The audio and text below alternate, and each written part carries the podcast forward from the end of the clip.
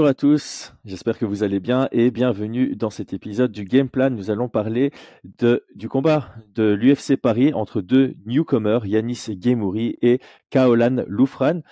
Tout d'abord, Brian, comment vas-tu et qu'est-ce qui t'intéresse le plus dans ce combat? Ça va bien, ça va bien. Bah, ce qui m'intéresse le plus euh, dans ce combat, c'est un petit peu cette différence de gabarit entre nos, deux combattants et, je pense qu'on va avoir un combat très très explosif, très très plaisant à regarder. Alors tu parles de différence de gabarit, c'est peut-être le moment pour directement donner la stat. Toi tu les as notés, c'est un mètre, euh, je, te laisse les dire. Guillemori est plus grand parce qu'il mesure. Oui, sur la, sur la taille, donc il mesure 1, 1m77. Bah, C'était vraiment sur le, physique, tu vois aussi. Ah, euh, on a, on a, on a effectivement un gros, gros déficit d'allonge, tu vois, de quasi 9 euh, cm. Mais on a deux profils très différents, avec un très, un Logran vraiment très, très musculeux comme ça, et puis un Yanis Gemouri un peu plus euh, souple musculairement, tu vois, mmh. athlétiquement. Et donc, j'ai fini, c'est 1,77 contre 1,68 en termes de taille. Hein, c'était bien ça Parfait. Mmh. Euh, Aldric, comment vas-tu? Et qu'est-ce qui t'intéresse, toi, de ton côté sur ce, sur ce combat? Salut à tous il y, a, plusieurs choses qui m'intéressent sur ce combat. Il y, a, le, effectivement la différence de physique, on l'a dit. On, dirait un petit Shancherk euh, pour ceux qui se rappellent, pour, les, pour ceux qui ont découvert le MMA il y a très longtemps. Euh, et c'est surtout aussi deux orgas, euh, deux personnes qui ont fait leur carrière majoritairement dans deux grosses orgas euh, européennes et, et euro on va dire, orientale. Donc c'est un peu l'opposition de, ça aussi. Il y a le Bref d'un côté où, où a fait la majorité de ses derniers combats, et il y a le Cage Warrior puisque euh, Lungran en est le champion. Euh, voilà, donc opposition de physique, pas forcément de style. On va y venir parce que Lungran, c'est pas le bourrin qu'on veut nous, qu'on nous voit entre guillemets par rapport à son physique, et, je vais revenir dessus quand je vais le, le présenter. Mais voilà, il y a une opposition physique, il y a une opposition de ligue qui est intéressante. Et, j'aime beaucoup, beaucoup, beaucoup ce match-up. J'adore ce match-up aussi. Et moi, ce qui m'intéresse dans le combat, au-delà de ce que, ce que vous avez dit, c'est surtout l'approche stratégique de part et d'autre. Je pense que ça va faire un, ça va peser lourd dans la balance. Et il y a, on, va peut-être en parler plus tard, mais pour moi, il y a un, genre de similitude sur les profils. Dans le sens où bah, les deux ont un background en, en pied-point, on les voit comme des strikers, mais ils ont vraiment bien bossé sur la capacité à rendre leur profil assez assez complet. Donc comme d'habitude, je vais un peu décrire les deux combattants en termes de, de, palmarès et puis on va parler sur, on va partir sur les, les pronostats, les profils force et faiblesse et surtout la partie game plan. Donc j'ai commencé par Kaolan Loufran qu'on connaît peut-être moins ici en France. Donc c'est un Irlandais invaincu avec huit victoires bah, automatiquement pour zéro défaite. Sur ces huit victoires, on en a cinq par KO, deux par soumission et une à la décision. Et euh, sur les grosses promotions, bah, il a quatre victoires au Cage Warriors, dont la dernière qui était pour la ceinture Bantamweight. Du côté de Yanis Gemouri, on a un beau palmarès de 12 victoires pour une défaite. Cette défaite qui remonte à son quatrième combat professionnel en 2015. Donc là, il est sur une belle série de victoires. Euh, trois victoires par KO, quatre par soumission, cinq à la décision. Et comme tu l'as souligné, Aldric, il a fini avant de signer à l'UFC au, Brave, qui fait partie aussi des grosses promotions européennes. Donc on a vraiment ce côté euh, Brave contre Cage Warriors, début contre début à l'UFC Paris, ce qui est euh, très très intéressant. Donc voilà, de nouveau, on est très tôt pour enregistrer ce podcast. On n'a pas les odds officiels et on va donc les, les, les définir ici. Euh, pour Benoît Saint-Denis contre Moïse, c'est moi qui ai commencé, donc ici je me je me mouille pas, j'étais un peu euh, différent par rapport à vous, mais c'est noté, hein, je pourrais vous prouver que ce que j'avais noté.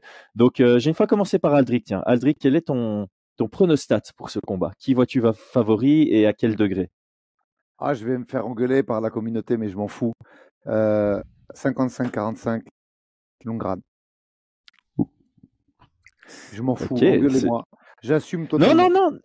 Mais encore une fois, euh, c'est peut-être un bon moment pour le pour préciser. Ici, on n'est pas pour euh, euh, on supporte les Français, mais on est là pour être objectif, intègre et honnête envers nos, nos analyses. Ici, c'est un combat qui est difficile à analyser parce qu'aucun des deux n'a combattu à l'UFC. On doit essayer de jauger l'adversité de part et d'autre. Euh, c'est des styles différents euh, de faire un chemin au Cage Warriors ou au Brave, donc c'est extrêmement difficile de le dire. Et euh, merci pour ton honnêteté. Voilà, si et, je vais prendre un exemple. Hein. si ma mère combat contre John Jones, je vais supporter ma mère, mais je lui donne 0% de chance. Non, mais c'est, tu vois, c'est un très bon exemple. C'est absurde, mais c'est un très bon exemple. Donc, si tu penses que Loufran est favori à 55%, merci de, de l'annoncer tel quel et de pas mentir pour faire plaisir à, certains auditeurs. Je tiens juste à préciser, je tiens juste à préciser que je ne compare pas Yanis Gemouri à la mère de, de, Chris. Hein. voilà. Ah ben ils, euh, ils, ont des points communs. Ils sont tous les deux extrêmement gentils. Vraiment. Non, mais c'est vrai, c'est vrai. Euh, et c'est deux personnes que j'aime bien. Bon, à, d'autres degrés. Désolé Yanis, je préfère ma maman. Trêve de, plaisanterie. Trêve de plaisanterie. On va y arriver. Brian, euh, est-ce que toi tu es un bâtard aussi comme Aldric ou Quel est ton pronostat? Bah écoute, moi, j'ai exactement le même, hein, je peux te le montrer. C'est écrit 45-55. Je vois le grand favori. Alors, c'est toujours pareil. Hein, ça veut dire que quel, on part sur un truc complètement neutre. Hein, euh, Yannis, c'est quelqu'un que je que je côtoie depuis euh, pas mal d'années. On s'était rencontrés il y a très longtemps et que j'apprécie énormément. Et c'est pas pour dire que je le trouve moins fort ou moins ci ou moins ça. C'est qu'il a un gros challenge devant lui et c'est pas pour autant que je pense qu'il va qu'il va pas le réussir. Je, je, je, pense qu'il y a les chemins pour qu'il gagne, mais en tout cas sur le papier, en regardant les différents combats et tout, je pense que Lougrand part favori et je pense que ça sera ça sur les les odds making entre guillemets. Mais euh, mais voilà donc euh, oui oui pour moi je, je, rejoins Aldric et, euh, et je suis content parce que c'était Euh, c'est jamais, c'est enfin voilà, hein, c'est toujours pareil, mais mais comme on comme tu comme on l'a dit, hein, il faut rester euh, honnête et euh, et puis dans tous les cas, parce qu'on a eu quand même tout un truc autour. Moi en tant que combattant, ben au contraire, quand quasi tous mes combats on me voyait underdog, je chiais pas des barres ou quoi que ce soit. Au contraire, ça me faisait plaisir parce que j'avais encore plus à prouver, tu vois. Mais c'est ça qui est de très important à, à comprendre. Euh, dans, dans, tous les combats, il y a un vainqueur, il y a un perdant. Dans tous les mmh, combats, il y a un mmh, mmh. favori. Euh, à, à, très rares occasions, il y a des égalités, il y a des piquems euh, dans les côtes de Paris. Mais voilà, dans tous les cas, il y a toujours quelqu'un qui doit partir underdog. Et ah si l'underdog gagne, c'est d'autant plus beau. Donc, euh, donc, donc, voilà. Euh, on, a, on, a, tout approuvé, on a deux fois plus approuvé. On a eu la, la même chose avec notre dernier euh, combat avec Grit, on a été underdog. T'arrives, t'as le sourire parce que tu te dis on, on vient pour gagner, on va, on va prouver qu'ils ont tort, tu vois. Donc euh, tant mieux entre guillemets. Ouais, c'est ça qui est intéressant. C'est avec Grit, on a été ultra underdog et ce qui est intéressant, c'est justement ce travail de comment est-ce que on peut mettre en place une stratégie, une préparation, un training camp de sorte à inverser les euh, les odds et surprendre euh, surprendre la population, un peu comme l'a fait BSD aussi contre, euh, ouais, Film. Mmh, mmh, mmh, j'ai une petite question, Brian, parce que quand on a fait notre podcast ressenti, on n'avait pas du tout analysé, on faisait de tête. Et tes codes de Paris se sont un peu inversés puisque de base tu donnais Yanis léger favori dans ce combat. Est-ce que qu'est-ce qui quel est l'élément qui t'a fait rapidement hein, quel est l'élément qui t'a fait transiter d'un côté vers l'autre ah bah c'est euh, comme on l'a dit, hein, tu as tu, tu, tu as le premier truc, l'annonce, euh, euh, un ami, etc. Et un combat, tu te dis ouais, c'est cool et tout le bazar, tu vois. Et puis après, bah tu prends, tu te lèves à 6 heures du mat, tu analyses les combats, tu regardes et tu te dis bon bah c'est quand même un, combat difficile, tu vois. Mmh c'est toujours pareil. Donc il y a, y, a le, y a le moment, genre euh, l'émotion et tout, et puis après il y a le, y a le taf d'analyse et, euh, et d'essayer de mettre les choses de côté. Donc, euh, donc voilà. Mmh, mmh, mmh. Alors moi de mon côté j'avais 51-49 pour Gemouri. je suis vraiment, enfin je, je, me suis pris la tête en regardant les combats, j'arrivais j'arrive vraiment pas à définir. Je me dis, ok, lui, il a ça comme chemin vers la victoire, lui, il a ça. Et ma conclusion, c'était vraiment, tu fais le combat dix fois, ça peut vraiment partir dans tellement de directions différentes, ça peut avoir dix résultats complètement différents, ça va dépendre beaucoup de la stratégie selon moi et euh, de qui arrive à gérer cette pression de, de l'UFC. Et je me suis dit, euh, voilà, en voyant l'interview de Yanis, je vois que c'est quelqu'un qui est très posé, qui va probablement euh, plutôt être stimulé par le public français et c'est pour ça que je lui donne un petit pourcent ou deux de de chance en, en, plus, mais ce qui est pas notable quand tu réduis à, à s'il combat 10 fois, ça fait 5-5, si tu arrondis. Mmh euh, alors, qui est-ce que j'ai noté pour définir force et faiblesse de Gamouri C'est toi, Yanis. Euh, c'est toi, euh, Brian. Brian, est-ce que tu peux nous faire un petit profil sportif sur euh, ton ami Yanis Gamouri alors, Yanis, donc on pourrait le présenter. Moi, je, je le vois un peu comme un, un, très bon kickboxer. Donc, il est droitier. Il est, mais ça reste un, profil très complet. Hein. C'est un gars qui a commencé, euh, qui a une petite base de kickboxing, mais qui a commencé par du MMA. Donc, euh, de la même manière que, un petit peu comme euh, son partenaire euh, on va le présenter souvent comme un très bon kickboxer, mais, c'est des gars qui sont excellents partout. Ce que j'aime beaucoup chez lui, donc travaille très bien, très bien en contre avec ses check hooks. Il a d'excellents low kicks. Euh, très très rapide, très vif. Et alors il a un, comment on pourrait appeler ça?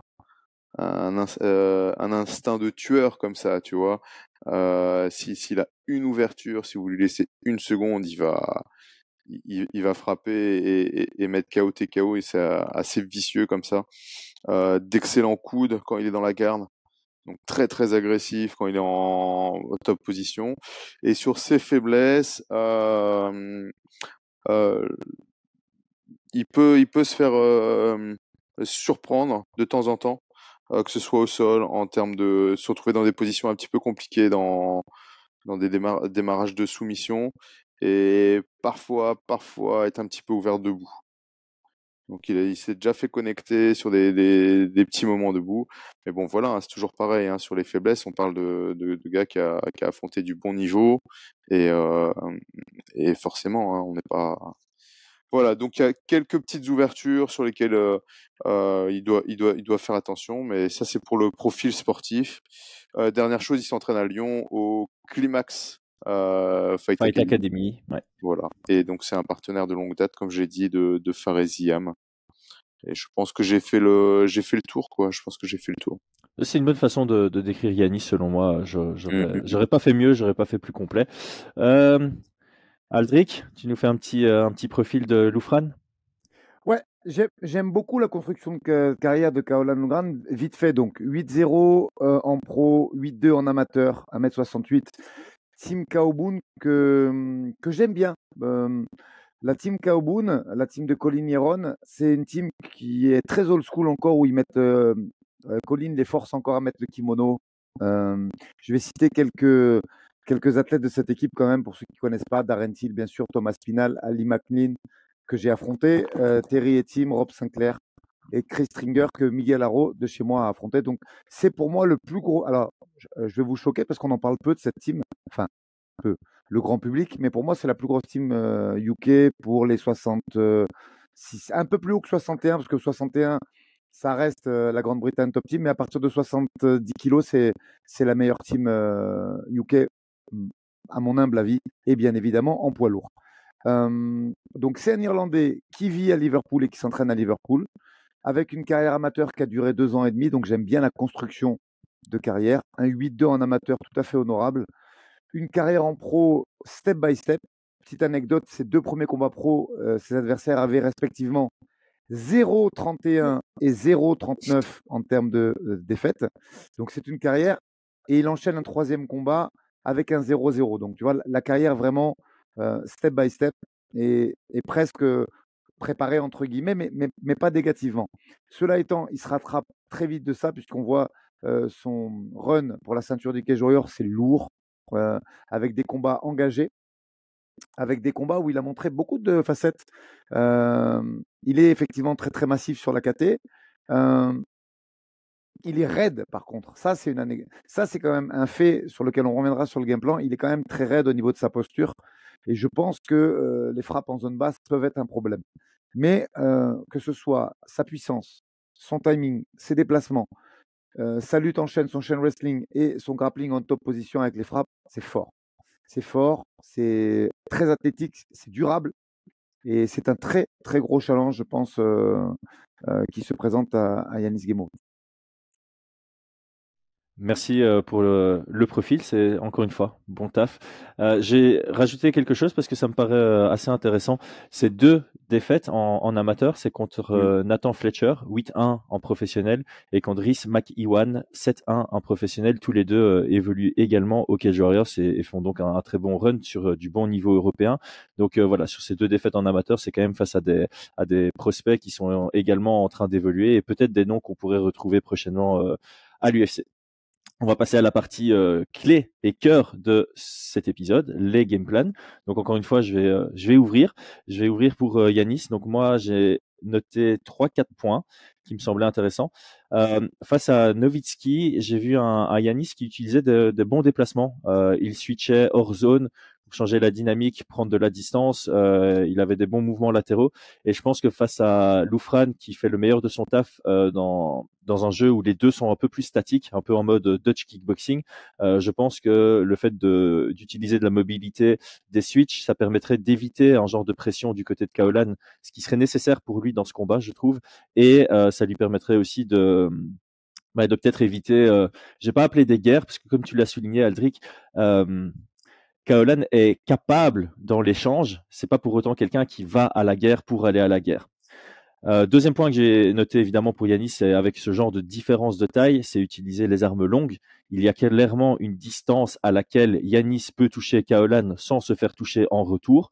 Donc il doit trouver justement cette distance et être actif sur cette distance avec des front kicks, euh, des oblique kicks qu'il utilise beaucoup et j'aime bien dans ce genre de combat, euh, des low kicks, les jabs, euh, un peu comme il a fait justement contre Noviski, parce que j'ai beaucoup regardé ce combat, je l'ai trouvé très intéressant. Et alors les armes de grand face à des petits, front kick au visage pour surprendre, uppercut en contre. S'il est à l'aise, genou sauté, tout ce qui vient d'en bas vers le haut, ça peut être, ça peut être intéressant. Mais encore une fois, c'est, euh, quand tu es à l'aise avec le timing et dans le combat. Je pense que les feintes peuvent être euh, très intéressantes. Kaolan est quelqu'un qui contre bien, donc face à un contreur feinté pour qu'il contre dans le vent, ça peut amener à frustrer, ça peut le rendre plus attentiste sur ses euh, sur ses contres et ça peut donc un peu le sortir de son de son jeu. Et ça, je l'ai mis entre parenthèses. Tester la lutte, euh, parce que ça, d'un côté comme de l'autre, je crois que ça doit faire partie de ce que j'appelle le back pocket dans la stratégie. On a vu un Kaolan gagné contre Luke Shanks grâce à la lutte, mais on a vu un Kaolan qui est plutôt euh, dominant sur son pied-point généralement dans, ses combats, au même titre que euh, Yanis Gemouri. Je pense que Yanis est quelqu'un qui va d'abord utiliser son pied-point en étant conscient qu'il euh, a toujours une très bonne lutte et un bon grappling si cela s'avère nécessaire. Donc voilà, je l'ai noté en entre parenthèses. pour une fois, je vais changer l'ordre. Tiens, euh, j'ai demandé à Aldric de compléter d'abord et puis et puis Brian. On change de dynamique. Ouais. moi, je, je pense très honnêtement que sur la lutte, ça, ça risque d'être très compliqué. Ça peut passer, hein, parce qu'à partir du moment où il y a, où il y a des frappes, c'est, tout ça est très ouvert. Et, effectivement, c'est peut-être quelque chose à, peut-être quelque chose à tenter. Je suis pas persuadé que Lungran soit un cador sur le dos. Euh, après, euh, moi, je vois la, solution, en tout cas les points qui me paraissent euh, intéressants à souligner pour Yanis, en tout cas, c'est le travail à distance, saper euh, euh, les membres inférieurs par Calf, Loukik et, et désengager parce qu'il y a des interrogations. Effectivement, je pense que la lutte, c'est pas une interrogation. Je suis persuadé que c'est ultra solide, Lungra en lutte, ultra, ultra solide, puisqu'on voit quand même sur ces combats amateurs qu'il y avait déjà une grosse responsabilité sur sa lutte offensive et défensive dès l'amateur. Donc je pense que c'est très, très solide en lutte. mais je ne connais pas sa durabilité s'il si, rush tout le temps pour aller chercher s'il n'arrive pas à toucher. Comment il va répondre à un travail de low kick intéressant? Comment il va répondre s'il doit avancer tout le temps? Parce que c'est une grande cage, euh, la cage de l'UFC, et avec des déplacements et, surtout un déficit de taille tel que euh, celui-là, eh ben, il va devoir euh, faire un très gros travail de cadrage. Pas persuadé qu'il soit hyper capable de le faire. Donc il y a quand même des points hyper intéressants à travailler, je pense, et des interrogations dans ce combat. Après, c'est un animal euh, avec une grosse lutte. Et de son côté, je pense qu'il va essayer effectivement de, travailler dans la poche pour pouvoir et toucher euh, sur son anglaise et ses kicks. Parce qu'attention, il est, il, est, il, est, il est court sur patte, mais ça monte, les high kicks, ça monte très vite et très fort. Et, derrière, pouvoir lui donner la possibilité, comme il l'a fait au Cage Warrior, de, de faire takedown et de travailler sur, euh, sur des top positions que j'aime beaucoup parce qu'il frappe énormément. J'aime bien, moi, c'est ce travail en top où, où, ça, où ça arrive à toujours à dégager un bras pour travailler je suis assez fan de, son travail là-dessus, j'aime bien. Et merci beaucoup. Euh, Brian, tu as quelque chose à, compléter par rapport à, ce que Aldric et moi-même avons dit pour la partie game plan de Yanis? Alors, euh, écoute, je te, rejoins, euh, je vous rejoins tous les deux. Hein. donc pour pour compléter ce que disait Aldric sur la lutte de Kaolan, il s'entraîne avec Mike Grundy qui est euh, un des meilleurs euh, lutteurs anglais hein, et, qui a une grosse expérience. Donc c'est son partenaire d'entraînement. C'est très très solide effectivement. Euh, pour Kaolan, pour moi, je, juste, comme, moi personnellement, je le vois vraiment comme un boxeur contreur et comme tu disais, un lutteur, euh, grappleur lutteur, donc il va chercher au sol. Et donc, ce que j'avais noté sur le game plan qui me semblait judicieux, mais Chris, ça je te rejoins complètement. Je pense que les kicks euh, de Yanis à distance, les front kicks, les snap kicks, tout genre de choses et les déplacements, peut-être avec un peu de changement de garde, ça peut être très très problématique pour euh, Kaolan. Kaolan, il est très réactif et donc c'est pour ça que c'est un excellent contreur en, en, boxe, mais il est aussi très réactif dans, sa défense. Donc dès qu'il voit un changement de niveau, il va reculer sa jambe. Il a son poids qui est, sa tête qui est pas mal en avant. Donc effectivement, comme tu le disais, une feinte de takedown sur, sur un genou sauté, ça pourrait très très bien fonctionner. Euh, la lutte à tester, ouais, moi je, je pense que la lutte, euh, je pense que Yanis serait capable de, euh, surprendre euh, et de mettre Kaolan sur son dos, mais il doit pas être proactif entre guillemets. Enfin, s'il va proactif, je pense à, il va, perdre beaucoup d'énergie. Mais une opportunité de mettre Kaolan sur le dos, et là je vous rejoins tout à fait. Je pense que euh, quand, quand, on voit son dernier combat, Kaolan était très très responsable défensivement en lutte face à Dylan Hazard. Dylan Hazard, c'est une fois qu'il met au sol, il contrôle, il grind, il contrôle, et il est chiant comme ça, il te garde sur le dos. Et, et, et Kaolan voulait absolument pas se retrouver dans cette position, donc il a, défensivement, il était vraiment, vraiment au point, très bas sur ses appuis, euh, ultra réactif. Donc, euh, donc ça pourrait, ça pourrait être un, chemin. Mais en tout cas, moi, euh, personnellement, ça va être, je pense, sur les kicks qui pourraient, et puis les longues distances, ouais. Et, ce in and out aussi. Donc, de faire réagir pour avoir des, des, des décrochés qui démarrent ou des, ce genre de choses. Beaucoup de feintes, effectivement je vous rejoins, je vous rejoins complètement là-dessus, euh, et je rejoins Aldric sur la lutte où euh, où ça doit pas. Hum, ouais, pour moi, ça, on, pourra. Je, je pense hein, qu'Anis a, a une très très bonne lutte. Il l'a montré sur son timing, mais euh, mais voilà, il faudra que la la la comment on appelle ça, que Kaolan soit un peu endormi entre guillemets mmh. avant euh, sur le plan de la lutte.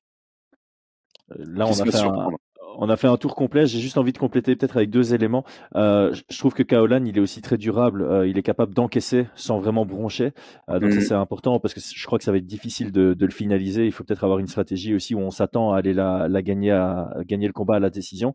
Et Yanis Gemori a aussi un bon check je trouve. Donc effectivement, travailler sur des feintes pour aller chercher ce, ce check en, en, contre peut peut être intéressant.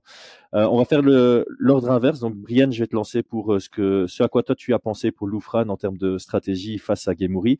Ensuite, on passe à toi, Aldric, et puis euh, je, clôturerai avant de, passer au prono et aux, préférences. Alors pour euh, Loufran, pour, euh, pour sa stratégie, je pense qu'il doit il doit s'attendre à ce qu'il y ait à ce qu'il y ait des kicks, donc je pense qu'il doit directement mettre de la pression, directement avancer, chercher à cadrer et tout. Donc euh, passer en dessous. Je pense que son, son, son chemin le plus sûr pour la victoire de son côté, c'est euh, de mettre à la cage, de mettre sur le dos et de chercher le grand endpoint. En tout cas, euh, c'est vers ça que je je pense qu'il a qu'il a le, le, le, plus de chance. On a vu qu'il avait une très très bonne capacité aussi à prendre le dos. Il est assez petit, donc euh, il pourrait s'installer aussi dans le dos. Et, et je le vois, ben voilà, hein, comme c'est assez le style anglais hein, de d'être. Euh, les, Anglais respectent euh, beaucoup le, kickboxing euh, des étrangers et notamment des Français. Et, et souvent, ils n'ont pas trop envie de se mesurer à, à ça. On le voit souvent dans les combats. Et donc, je, le vois mettre de la pression et travailler en lutte à la cage. Et, euh, et voilà, et chercher, chercher la, la position pour frapper, prendre ses rounds comme ça.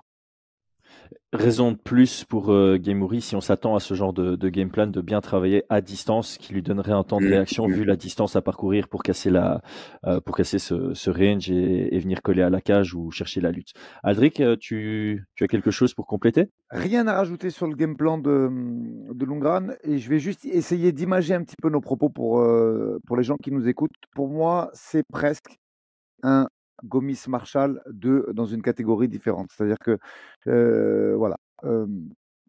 Et, c'est d'ailleurs comme ça que je vois le combat. Si ça arrive à boxer en reculant et, et à pas se faire grinder, ça, ça, peut gagner à la décision. Et, effectivement, comme a essayé de faire Marshall, il a très bien fait sur le troisième round, si je dis pas de bêtises, le game plan de Lundgren, c'est coller, striker et, effectivement passer du temps en top position, voire prendre le dos. C'est exactement comme ça que je vois ce combat. Et c'est un remake avec des acteurs au final assez similaires, je trouve, en termes de style. Ouais, j'aime bien, j'aime bien l'analogie, vraiment. J'y avais pas du tout pensé. Et, euh, c'est clair. Et du coup, ça, ça montre aussi qu'il faudra. Parce que euh, dans les faiblesses, entre guillemets, de Yanis, bon, t'as pas utilisé le terme faiblesse parce que voilà, 12-1, on parle plus de faiblesse, on parle de voilà, d'habitude exploitable ou de, de pattern dans certains combats. un manque de lucidité peut coûter très très cher. On l'a vu aussi avec Gomis contre Marshall. Hein, ça, au final, Gomis est à fond, à fond en contrôle du combat. Et puis à un moment, il y a une petite erreur, il sait prendre le dos. Et encore une fois, il doit, il doit survivre à une, à une tentative de soumission un peu chaude. Ici, on pourrait très bien avoir un Yanis qui contrôle très bien les deux premiers rounds. Et puis avec la fatigue et moins bonne gestion de la distance, et euh, il se fait amener au sol, prise de dos. Et ça, ça peut être euh, vite dangereux. On a vu un Kaolan qui est capable de finaliser du dos, quelqu'un de compétent en Luke Shanks. Euh, moi, j'ai complété juste avec la partie pied-point. Donc si Kaolan n'est pas capable d'amener ça au sol, je pense qu'il a quand même euh, des, éléments sur lesquels il doit se, baser. Forcément, quand tu es plus petit, euh, il y, a, deux options. Hein. Euh, donc c'est ce que tu dois chercher à faire, c'est all the way out ou all the way in. Tu dois être à une distance où aucun des deux peuvent se toucher, ou bien tu dois être à une distance où les deux peuvent se toucher. La pire distance à laquelle être, c'est la distance où l'autre te touche et toi tu es incapable de le toucher de par ta, ta petite taille. Donc ici, je pense qu'il doit plus chercher l'option où proactivement euh, c'est lui qui force un maximum le all the way in avec de la pression et chercher à être au boxing range le plus souvent possible. Peut-être frustré avec son low kick comme il euh, l'a fait contre euh, Hazan. Il a un bon low kick un peu à la Volkanovski, hein, qui est plus petit que ses adversaires. Il va chercher une de ses armes longues face à la cible la plus rapprochée de son adversaire et ça lui permet un peu de voilà de d'ennuyer même un range qui n'est pas idéal pour lui. Euh, je, Aldric, toi, tu parles souvent d'intensité. J'ai l'impression qu'une différence entre le Brave et le Cage Warriors, c'est qu'au Cage Warriors, on a un volume de jeu un peu plus élevé. Donc Kaolan est, plus habitué à un combat où il y a plus d'échanges, plus de frappes, plus de volume, et donc venir titiller Yanis sur un, combat avec un peu plus d'intensité et de volume. Euh, et alors un truc, c'est que Yanis, il a cette défense Muay Thai assez classique où il, il, tend de temps en temps les bras pour défendre en pied-point, ou bien il fait un recul du buste. Euh, dans les deux cas, il y a pas mal de, de techniques pour euh, venir ennuyer. Feinter, euh, une frappe à la tête et venir frapper au corps, ou venir envoyer un low kick derrière. Euh, il y a évidemment euh, envoyer des coups au corps pour un peu euh, pousser cette réaction défensive à la Israël Adesanya et puis venir avec un overhand comme l'avait fait Alex Pereira dans leur dans leur premier combat. Euh, et Adesanya l'avait fait sur Pereira aussi dans le, leur premier combat MMA dans, dans la fin du premier round. Il y a aussi la Rose Namarunas contre Johanna, je vais pas me, me perdre sur son nom de famille avec le large crochet. Donc voilà, il y a, peut-être des solutions à, technique, là, là c'est pas sur l'approche, mais technique pour venir euh, passer autour de, de la défense classique de, Yanis, qui est de soit tendre les bras, soit de faire un recul du buste. Il le fait très bien, il le fait de manière très qualitative, mais euh, je pense que ça ouvre des portes, notamment sur les, sur les body shots et, les low kicks, avec euh, des, des feintes qui précèdent. Ok, ben il est temps de donner les, les pronos et, les préférences. moi, c'est mon prono, c'est une décision pour. Euh, une décision très compliquée, mais une décision pour. Euh, ma préférence, ce serait de le voir finaliser euh, Kaolan. Ce serait un énorme, énorme statement. Euh, J'y crois pas spécialement, mais euh, c'est ce que j'espère. Brian, de ton côté? Euh, moi, mon pronostic, enfin ouais, mon pronostic, je vois la même chose. Euh, décision Yanis, mais très serré. Donc euh, euh, je pourrais presque voir une split. Alors sur les splits, pour moi, c'est toujours trois, trois angles de vue, hein, donc c'est le calcul de tout. Et, et je pourrais voir que de deux angles, de points, deux, deux points de vue, on voit Yamis et d'un angle, on voit euh, on voit, on voit son Kaolan. Et donc, je pense que ça va être très très serré. Je pense que ça va être un combat qui va. Voilà, ça c'est mon pronostic. Une, une victoire très serrée d'Yanis. Ma préférence, clairement, je te rejoins entièrement. J'aimerais le voir euh, mettre KO euh, Kaolan. Euh, soit euh, soit soit avec un genou sauté, soit avec un kick ou, un truc dans le genre. Ça serait vraiment. Et je pense quand même qu'il y a, on en a pas parlé, mais tous les deux parce que en fait euh, c'est pas deux, deux profils, mais tous les deux, je les, on, on, les a vus régulièrement se retrouver dans des positions de soumission assez dangereuses. Euh, Kaolin s'est retrouvé dans une guillotine euh, contre un de ses adversaires qui était franchement euh, sale et, et, et contre Shanks et Shanks et Shanks il a déconné parce que elle était quand même salement euh, engagée. Je sais pas pourquoi il a pas bref. Et, euh, et Yanis on l'a vu aussi se retrouver dedans. Mais par contre sur ce plan là je pense que Yanis aura plus d'opportunités de soumission que Kaolan. Et euh, voilà. Donc il pourrait y avoir une soumission mais moi en tout cas ma préférence ça serait de voir un, un, un gros KO, euh, une grosse victoire par KO d'Yanis et, euh, et, ça serait vraiment, vraiment top. Et, je pense qu'il y, y, y a, de l'espace quand même pour le faire, même si Kaolan semble avoir la tête dure. Euh, un menton, c'est un menton, un cerveau, c'est un cerveau. Quoi. Je vais euh, faire une petite parenthèse parce que quand tu dis ça, ça me fait penser, tu vois, tu as parlé de Mike Grundy qui est euh, qui s'entraîne et qui est coach probablement de lutte de, de Kaolan. euh, moi, quand on parle de Grundy, ça me fait penser à, à sa défaite contre euh, Makwana Mirkani, où typiquement il essaie d'utiliser sa lutte, mais euh, il laisse exposer euh, sa tête et il se fait il se fait avoir dans une soumission après une minute trente, je pense. donc peut-être qu'il y a un peu ce, ce manquement, euh, euh, cette orientation trop lutte sans passer au, au grappling et aux attaques euh, potentielles en soumission euh, dans ce camp, en espérant, enfin en espérant pour eux qu'ils ont travaillé là-dessus. Euh, on finit avec toi, Aldric, ton, ton prono, ta préférence? Longrande décision, préférence bien sûr Gemouri qui s'impose euh, par KO pour que ses débuts soient, soient remarqués. Magnifique, les amis. Brian, Aldric, un tout grand merci. Encore une fois, vous êtes venus super préparés. Vous échangez avec expertise, avec euh, transparence. C'est un plaisir de, pouvoir avoir ce, genre d'informations et de, de valeur ajoutée grâce à vous deux.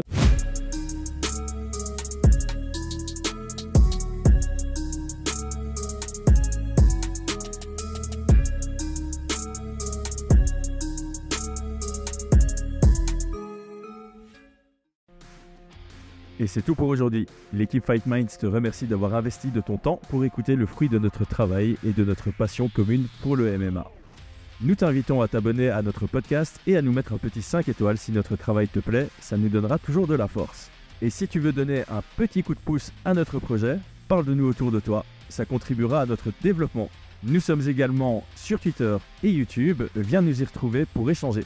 A très vite pour plus de contenu sur l'art de la bagarre.